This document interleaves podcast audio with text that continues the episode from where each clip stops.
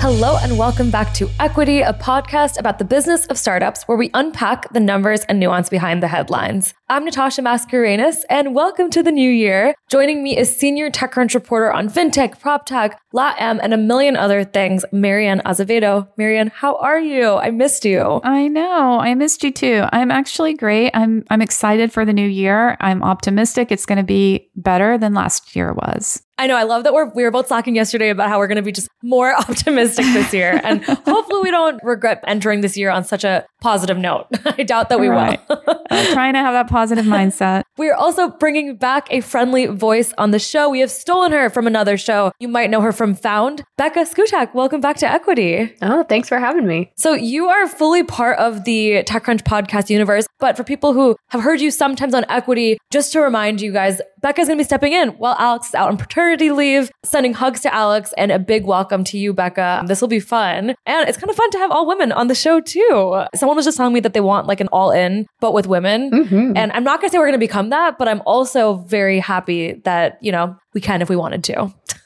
Definitely. We're so happy you're here, Becca. Oh, thank you. I'm happy to be here too and also share in some of the optimism that hopefully this year will be better than last. Seriously. Well, I mean, let's start with optimism because we're going to talk about CES, which is kind of a conference dedicated to the coolest and high flying, literally gadgets that are out there. Then we're going to jump into deals of the week with Doorstead and USV's new climate fund. Then we're going to get into two themes. We're going to start with SBF, FTX, BS, and then we're going to end with labor layoffs and some changes in the executive suite. So lots of themes that you may have been used to in 2022, but let's see what the new year is bringing us. Let's start with CES. Have any of us been to the show before? I've never been in person to Las Vegas or on the floor. I'm getting some head shakes. No. No. No, I've never been. No. I, I can't imagine thriving in that scenario, but I am very thankful for amazing coworkers who are there. Um, and I wanted to start with one of the pieces of technology that really stood out to me. It's kind of this robot pillow. So it's called the Fufuly, if I'm pronouncing it correctly. I hope I am. And it's basically something you hug and then it matches your breath and helps you either kind of calm down, relax, even fall asleep. And I loved it because unlike a lot of robotic esque, robotic adjacent products, I could think of a million use cases the moment I saw it. You could use it when you sleep, when you meditate or pray, while you're on the plane, while you're anxious. I mean, I feel like it's such a perfect invention for someone who's looking to dissociate. So I was like very into it. I'm curious what you guys think though too if you guys would use something like this or if like a good old pillow without the the vibration and the the rhythm of it would do the job. I mean, I would totally try it out. I think it's fascinating, like in terms of matching like the rhythm of the person's breathing and uh, uh, all of that. You know,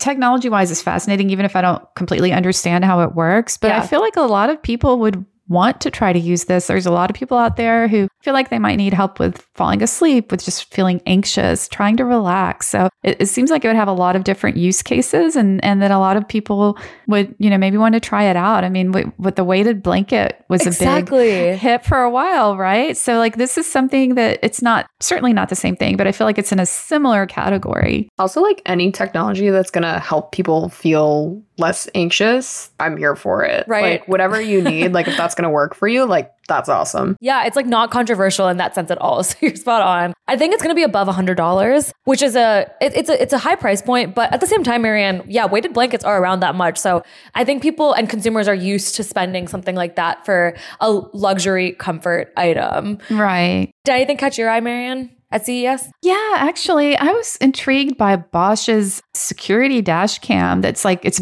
designed for ride hailing drivers. And I, I thought this was interesting, not because I don't think webcams in ride hailing drivers' cars is anything necessarily new but what their what their technology they claim will be able to do is come with a wireless or have a wireless SOS button in the vehicle so if the driver feels like they're in a in a situation where they need immediate help they can press this SOS button to activate an emergency call to a Bosch call center. Then they'll have call operators that are available like 24 hours a day that can access the camera view from that device to determine if emergency services need to be contacted. So it won't automatically call like 911, but it will give access to some an operator who can see what's happening and then determine if 911 is needed. Yeah. So I mean, I think it's not it's not quite yet ready. Okay. You know, one thing that bothered me a teeny bit is it said that all rides are monitored.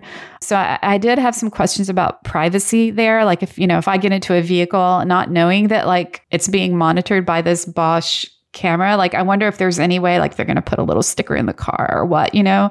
Overall, when I think about safety for these drivers, because I know a lot of them, I've, I've read horror stories, right, about people being attacked or robbed or- Sure. and things like that. Or say someone, God forbid, is having a heart attack in the back seat. So, like, I could see where something like this could be useful. Totally. I mean, I, it's funny. Like my choice was like a pillow, and yours is like truly changing lives. So love that. Um, and this has this has Kirsten all over it because I was thinking like as I was reading the piece, she wrote it how it very much would work with like robo taxis, and maybe it would answer some of the questions you had around comfort. Because I do think when you enter a robo taxi, you're not. I mean, I'm expecting to be recorded for like my breathing patterns to be picked up on my lunch. Like I'm expecting no privacy. So I very much feel like this a security dash cam seems like a minimum viable if they want something like a robo taxi to be trusted. Yeah, that's I can't get my brain's still not there yet. Like I I would never get in a robo taxi, so like I haven't, you know, I can't even think about that. But yeah, that's true. That's one of the applications they're talking about for sure. Becca, I, I know you kind of were also captured by something that, again, was ma- making a bigger difference than my pillow uh, for CES this week. I'm regretting my choice. You know, something that stood out to me was Samsung is looking to make a new washing machine okay. that helps capture microplastics off of your clothes while it washes them. And something I thought was interesting is one, although I read a lot about microplastics and how they're like messing up every aspect of my life, apparently, and the environment, I didn't actually know that that's how most of them got into the water was by coming through the wastewater from your washing machine. I had no clue. I did not know that. And so this I think is really interesting because I know just from talking with investors who invest in sustainable consumer products and also just from life in general, people aren't going to buy products if it makes them drastically change how they're doing something. So this feels like the perfect solution to help people do something a little greener, like make a greener choice, help sort of reduce one of those environmental strains, but they literally it would be no different from just washing your clothes regularly. Yeah. So I think those kind of products actually feel like they can make movements in those Mhm. areas because Mhm. people don't have to fully change what they're doing to adopt them, which is I think I mean largely what keeps people from doing some of the options that are already out there now. You're so right, Becca. I do think that, you know, unfortunately, a lot of us are lazy, right? And we want to do the right thing. So, like, if we have the option to do the right thing without having to really do anything extra or different, then it becomes, you know, really appealing. What about the price point, though? Like, how does it compare to other washers out there? Oh, I don't know if it mentioned that actually. Yeah, maybe too early. I don't know how far along this is. Yeah, probably too early. I'd be curious to see though, like how much more it would be compared to, you know, some of the other mainstream washers right now, because I'm sure that would also be a factor. Absolutely. Yeah. Well, and it's also like it's a more unique way to level up like some of these household items than like using less water. And I, I've actually kind of been thinking about this a little bit as I, I'm home for the holidays and my parents are like the like top tier of recyclers. Like they will not let anything not be recycled. But I was like having this conversation in my head kind of with them because I knew they wouldn't take it well that like recycling doesn't make as much of a difference as we think it does because a lot of, you know, a lot of things end up either not being recyclable that we try to recycle or anyways, long, long tangent just to say that I'm looking for things that are more subtle but as effective in trying to help like a normal consumer try and up their uh, sustainability claims. Yeah, that's so true. That's really true. Cause yeah, this way it's like actually sort of proven, I guess. Like, Yeah. But it will work. Yeah. I want to actually, like, if I can, change around our deals of the week just a tad and stay on the climate theme. Because in our deals of the week this week, we are talking about how USV is investing through its 200 million climate fund. And I kind of liked that they admitted that the firm saw a large demand from LPs for its climate focus to move away from being risky, which it, it matches CES in a weird way because I think a lot of people are still looking for like the moonshots in certain categories or even like hype categories such as climate, but looking for like a, a less risky way to bet on that, something that isn't going to cause you to change everything that you care about. And so in the story that Tim De Chant wrote for our team, he mentioned how the fund is going to be paying closer attention to startups addressing adaptation, basically preparing parts of the economy and society for impacts of climate change instead of just kind of mitigation. So it, it, was a little bit like earlier, I think, in the lifetime of how a product deals with climate, but it kind of impressed me that they were saying that, hey, our risk profile is changing, um, even in something around climate. Becca, I know you heard a lot about climate too when you were talking to investors. Mm-hmm.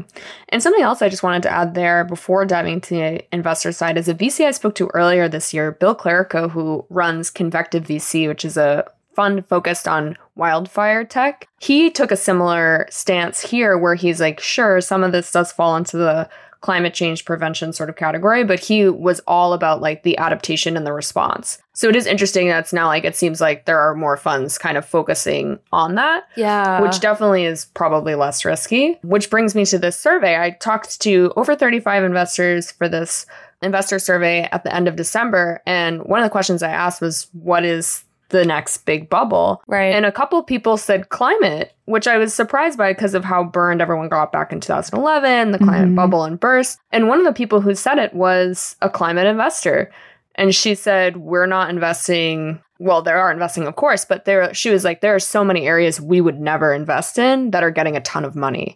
And she's like, and they are not going to fare better than they did 10 years ago. Which I thought was super interesting because I that's the first time I had heard someone being less gung ho. But right. hearing that USV can totally acknowledge that there are definitely areas worth investing in in that category yeah. and areas that are not worth investing in that category definitely kind of brings that home. Yeah, I actually I think it's it's great that there you know that there are investors acknowledging that and publicly too because I feel like we lack some of that in fintech and yeah. um, that's why we've seen like this I don't want to say the bubble is burst in fintech, but you know, it's it's certainly been popped to some extent. Totally. And so I feel like this certain kind of healthy skepticism or just realism in in this space is is important. And I think that's that's not a bad thing. And it's not a surprise that LPs and GPs are looking for things that are not so risky. I mean, especially considering the year that we had last year, that this feels like that's an overall theme in investing generally, but specifically in climate. So I'm actually this is positive news to me because then maybe like maybe the the things that are really truly going to have an impact will get more focus and attention as they should. Let's stay on the theme of risk and Mary Ann because your deal of the week is, is something that I was like, I have so many questions about this thing that seems hard to do, but clearly is raising lots of money. You wrote about Doorstead this week, so tell us what it's all about. Yeah, good transition, by the way. Um, yeah, so Doorstead is, is a startup that has raised 21 million in Series B funding, and that's not so bad, really, in this environment. No.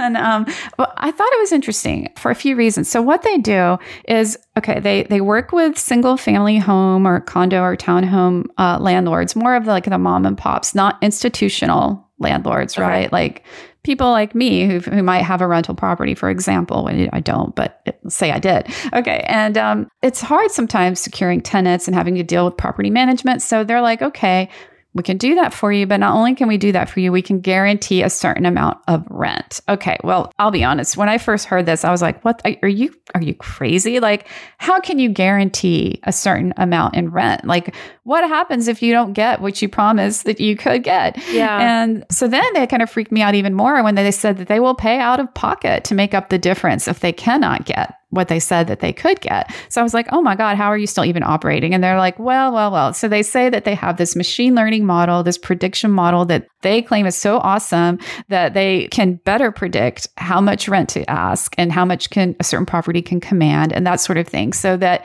that it's not very often that they're in that situation where okay. they have to cough up the difference. So they claim that they're growing a lot. They're expanding into new markets. Right now, they're in only three states California, Washington, and Massachusetts. They recently expanded into Massachusetts, though, by acquiring the assets of another prop tech that shut down at the end of the year. Which is super smart. Like, I feel like I'm definitely expecting to hear more of this. And fingers crossed we hear more of it because I'm sure it happens, but rare that we see it kind of coupled up with a funding round and someone talking about it out loud. But what was the the real estate company that they acquired? Was it in a similar space exactly or Yeah, so it was a, a, company called Knox Financial, actually based in Boston, and they didn't acquire all of its assets, but they did acquire like their Boston portfolio, so that they took incorporated it into their own platform. So, so yeah, I thought it was interesting. While it's sad news that Knox didn't work out, it is a venture backed company. It looks like they didn't die completely. They're mm-hmm. selling off different parts of their business, at least in this case, to Doorstead. So, so I also feel like this is an example of something we're going to see a lot more of this year, more M and A activity, whether it be startups acquiring other startups or just acquiring assets or acquihires, you know, of people or just companies acquiring startups. Like I feel like already in 2023, I almost said 2022. I feel like already in 2023, I'm getting a lot of pitches related to M&A activity. So I, I feel like uh, this is something we're going to be seeing a lot more of this year. I just think, too, especially with the way the market's going, it's so smart to expand this way to sort of acquire a company that's already has, like you said, a portfolio, already has people using it yeah. as opposed to trying to build out into a new market. So I think especially as if people are looking for acquisition targets this year or people are looking to offer themselves up as being willing to sell, I think we'll see a lot more deals of that nature of people using it as a way to sort of expand into new places too. I think the only like question I have around Doorstead is, you know, is it different enough from other property management services? Like I think about Zeus, which is like that turnkey service that lets people rent and also helps landlords get properties. But I- am curious, Miriam, when you spoke to them, if this felt like the 1.0 of their vision or if this is the vision. Yeah, I mean, that's a good question. They, uh, you know, they claim that their ability to guarantee that rent and pay the difference helps them stand out from others in the space. Yeah. So I, you know, I don't, I, they are different from the likes of Zeus because they're not like fixing up the properties and staging them or, or that sort of thing. But this is a huge market, right? There's so many people who have rental properties. So, A, there's probably room for several players, but B, you know, the fact that they're able to to guarantee is super appealing. I can imagine to landlords to be like, okay, if I sign this, I know I'm going to get this much in rent. I can see where they would be more likely to win over customers yeah. than maybe another company. So, yeah, I mean, speaking of taking risks, we've had a lot of news, of course, in this new year related to FTX and SBF and all the other acronyms along with that whole saga, right? It just never ends. And I think so far this year, we've got SBF pleading not guilty and you know what we all think about that we've covered so i don't know natasha what what has happened we haven't recorded in about a month what happened since we last recorded i know i i definitely want to start in like december 12th because i do think if you were lucky enough like myself to take PTO for the last two weeks of December. You stopped hearing these names. But on December 12th, SBF was officially arrested by authorities. He was extradited to the US and they charged him with defrauding investors. Then, kind of a week later, the former Alameda CEO, Caroline Ellison, and FTX co-founder Gary Wang did plead guilty to multiple charges and accepted plea agreements that offered reduced sentencing for, you know, exchange with assistance in ongoing investigations. Then December 22nd, just days before Christmas, SBF was released on a $250 million bond. Uh, about around 10% was collateral. And I think our, our latest is probably that SBF, like you said, Mary Ann, has pled not guilty and upon kind of a lawyer's request was granted to keep the people who paid SBF's bail secret. So his trial now is set for October 2nd, 2023, which is the day before my birthday. So I feel like that's um kind of an interesting timeline. Um, could face up to 115 years in jail if convicted on all charges. I that's the timeline. Becca, I would love to hear how you're processing this because similar to Marianne Ann and I, you're not a full-time crypto reporter. And we're kind of just, you know, through TechCrunch and through being in tech, reading and processing all of this. No, definitely not a crypto expert. Also not a legal expert. but I know seeing that he pled not guilty, there were so many pieces like, oh my God, I can't believe he did that. Like, there's so much evidence, there's so much this and that. And the first thing it made me think of, which I'm sure probably no one else, is Real Housewives of Salt Lake City, which I am a devoted viewer of.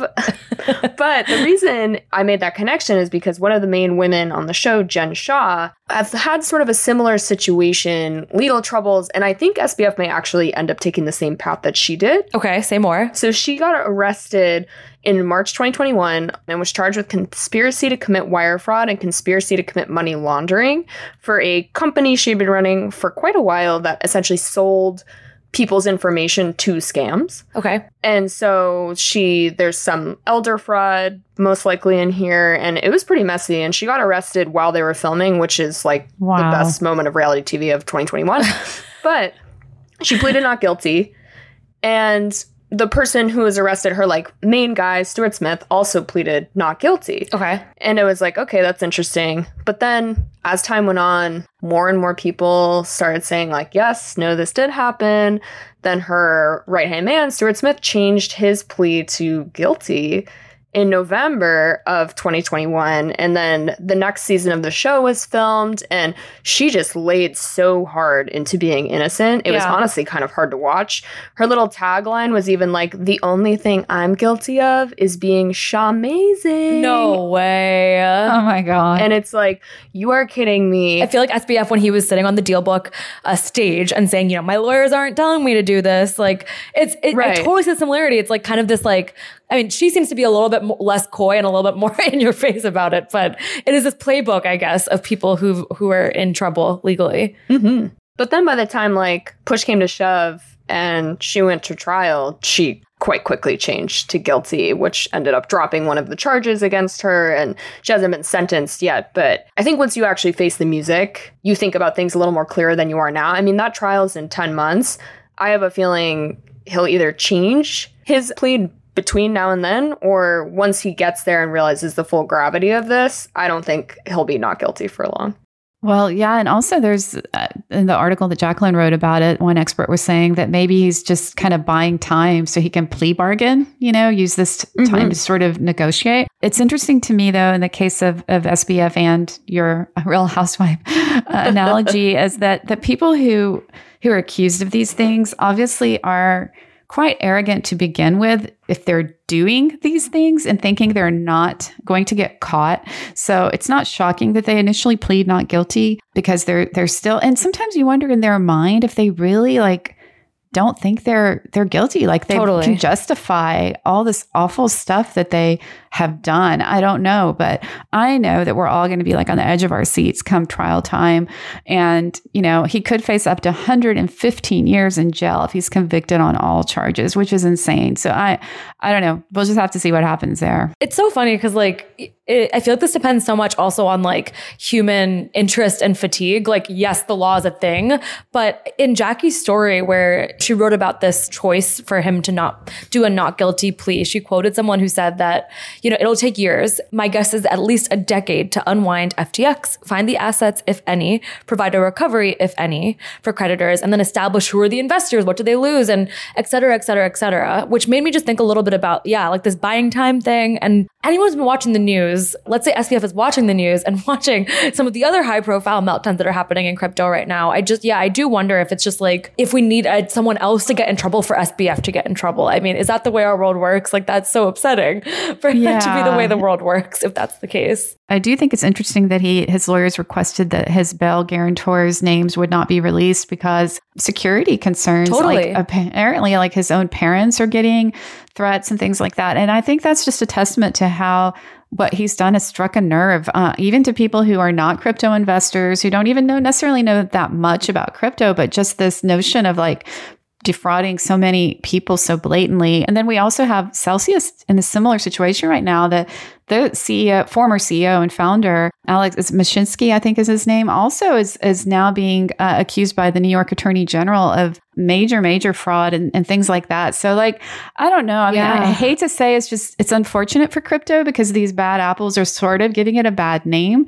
But this is this SBF saga has really captured like global attention, and so I think a lot of people are still going to be paying attention for some time. Mm-hmm. timing is, is so important here. And I know we talked about kind of the energy we're heading into the new year with, which makes our final theme, I think, even more frustrating and uh, repetitive, which is Mary Ann, layoffs are continuing to happen in Q1 of 2023. As everyone predicted, what is the latest that we're hearing? Yeah, and Rebecca called it right on Slack. She was like, "We're going to probably be seeing a lot more layoffs in Q1 because so many companies were, were trying to avoid doing these layoffs right before the holidays, except for Plaid." But anyway, so already here we are in the first week of January. We've got Salesforce cutting about 10% of their staff, which is 7,000 employees. And that's a lot. I think they'd cut just a few hundred or several hundred recently. Yeah. Vimeo, um, 11% of its staff. And I think it's, of course, a much smaller number, but still 11%. Stitch Fix, Amazon announced an additional 8,000. So we've got a lot of layoffs already being announced, and it's very early into the new year. Totally. Like I think the carnage is going to continue even when we're seeing with like executive roles. I don't know. I I think for in some ways it was easier to be like the layoff wave of 2022, but it doesn't feel like a wave anymore. It just feels like the reality and I don't think there's going to be any like cute time hook that it's going to be reserved to. But Manish from our team covered this week that the Indian fintech BharatPe CEO, Suhail Sameer, is leaving his top job and another Zomato co-founder is leaving the firm. So yes, layoffs, yes, executive shuffles. It all is, you know, super disheartening too. And it makes me think a lot about like investors' role in this current moment because I, I can't tell you how many times I've spoken to people who are saying because the funding round fell through, because, you know, they pressured us for this, this, and this. So I am wondering if we're going to see investors start to finally also express some of their own mistakes this year more so. We got a hint at it last year. That's really interesting, Natasha. I hadn't thought about that because, you know, 2022 and now even 2023 with Salesforce, the CEOs are all like taking responsibility. That's Yeah. been like that new trend. Oh, it's my fault. We overhired. We shouldn't have. But yeah, what about investor pressure, especially in the startup world? Right. Yeah, I hadn't thought of it that way. Becca, what about investor pressure? No, I always think it is really interesting. A lot of those conversations are like, well, the startup overraised. And it's like, well, who gave them the capital? Who made them that deal? Who knew they were giving them an 100x times revenue valuation? VCs did. Thank you. And obviously, in some way, they assume that the company will meet that at some point or exit beforehand and not care, which I think is a lot of the conversation we don't generally talk about. But come on, it's a market cycle. I mean, everyone had been talking about there would be a recession at some point starting in like 2017. And then last year, 2020, everyone was just like, just kidding. But it's like, come on, you know that this was coming eventually they definitely play a role in this. And it would, I think you're right. It would be nice to see some, at least a little bit of acknowledgement in, hey, maybe we're going to do smaller check sizes this time. Hey, Yeah. maybe we're rethinking valuations in this way because there is a real human toll with these things. And speaking of that, Natasha did a brilliant analysis where she talked to several laid off workers who shared their personal stories of what what they've been trying to do as they've reeled from being laid off. In some cases, not just once but twice. Oh my God. Yeah. It was actually like unintentional to find people who had been laid off twice, if not three times, one of my people I interviewed for this story, because the reason for it that, you know, I wrote about how tech workers are rethinking risk because it is so innate to startups that there's this weird argument that appears where it's like, you signed up for this. You signed up to join a scrappy company that wasn't yet public and gave up stability in return for a hopeful upside. At the same time, I feel like we were missing some of the reality that happens when someone in tech is laid off once, twice, even three times. Does it change the way they think about tech? Does it stop them from wanting to be in this job? And I, I think there was one story that in my piece that really stood out to me. And it just showed how much like this whiplash exists. And we'll call this person Mary. They were fired from an HR tech company, but just a few, you know, not long before that, she was given an award that recognized her contributions from the team.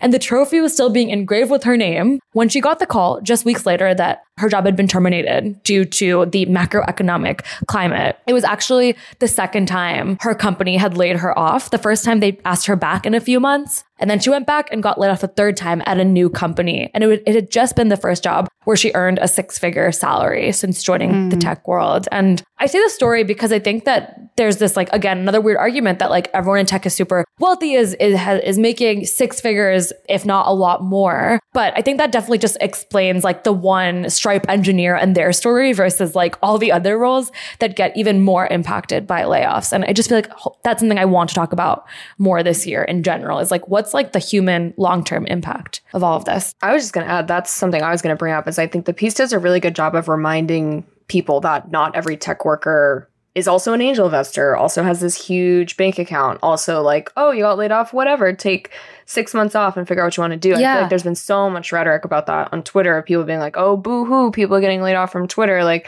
go cry into your trust fund and then like look for a new job in three months. Ugh. But that's just not the reality for so many people who work at these companies. They make a whole different range of salaries. Also, even if you make a higher salary, they don't know what you have going on cost wise. Exactly. Maybe you take care of a parent. Maybe you have kids. It's like, it's so, I feel like it was good to sort of point that out because you're right that we just don't talk about that side of it much. That there's just such this weird conversation that like oh well if people are getting laid off in tech it's like they knew what they were getting into Yeah. and they have all this money and it's just like that's just not true Thank you for saying that. I, it's like the same narrative that I think assumes that everyone who works in tech is free for a 5:30 to 9:30 happy hour every night, and like that's how they're going to get career mobility. Like that is not how uh, real life works. I think people have like different circumstances, like you said, Becca. Uh, The the only other thing that I think I'm I'm still thinking about, and Mary Ann, I'm super curious what you think about this. This idea of like being overemployed. One person I spoke to is working two full time jobs, but they're both remote. And for this person, I'll read the quote. She said, "As a black woman, sometimes I feel slighted by being overlooked and not feeling like anyone thinks I'm capable of doing more. So you may not have thought that I was capable of doing a lot more, but I actually do. You don't know what's in my bank account." And being overemployed has kind of been her response to being underestimated by her employers historically. Yeah. Well, uh, for, first of all, I was kind of just saddened that she felt that way because she probably had had good reason to, unfortunately. But also, I was just astounded that she's been able to manage having two full time jobs. Neither employer knows that she's working the other job, and she has a consulting business on the side but you know she's looking out for herself and she's been burned. So she's like hey if i get laid off from one job at least i have another one um, or at least i have my side business. So she's really just trying to to cover all her bases. And um, it's unfortunate that she's feels like she's in a position that she needs to do that but uh, good for her though at least she's you know she's really hustling Yeah, exactly. I feel like hustling and and just hopefully, uh, you know, if if you're listening to the pod and you have a story like this or different or disagree with my piece and think that I missed a whole angle, please do reach out. Um, but I think that's all we have for this first week back to normal recording. Um, I missed you both so much, and I am excited. Um, is there anything else that either of you wanted to add before we sign off? no just happy to be back Heck yeah. All right. Well, you can follow us on Twitter at EquityPod. Use code EQUITY for TechCrunch Plus. And Alex, if you are listening, I'm not going to tell you not to listen because, like, you know, I'm, I'll take it. I, I we miss you and I appreciate the listen. Everyone else, we will chat again on Monday. Bye. Equity Fridays are hosted by myself, TechCrunch senior reporter Natasha Mascarenhas, TechCrunch senior reporter Becca Szkutak, and TechCrunch senior reporter Mary Ann Azevedo. We're produced by Theresa Loconsolo with editing by Kel Keller. Bryce Durbin is our illustrator, Alyssa Stringer leads audience development, and Henry Pickavet manages TechCrunch audio products. Thanks so much for listening, and we'll be back next week.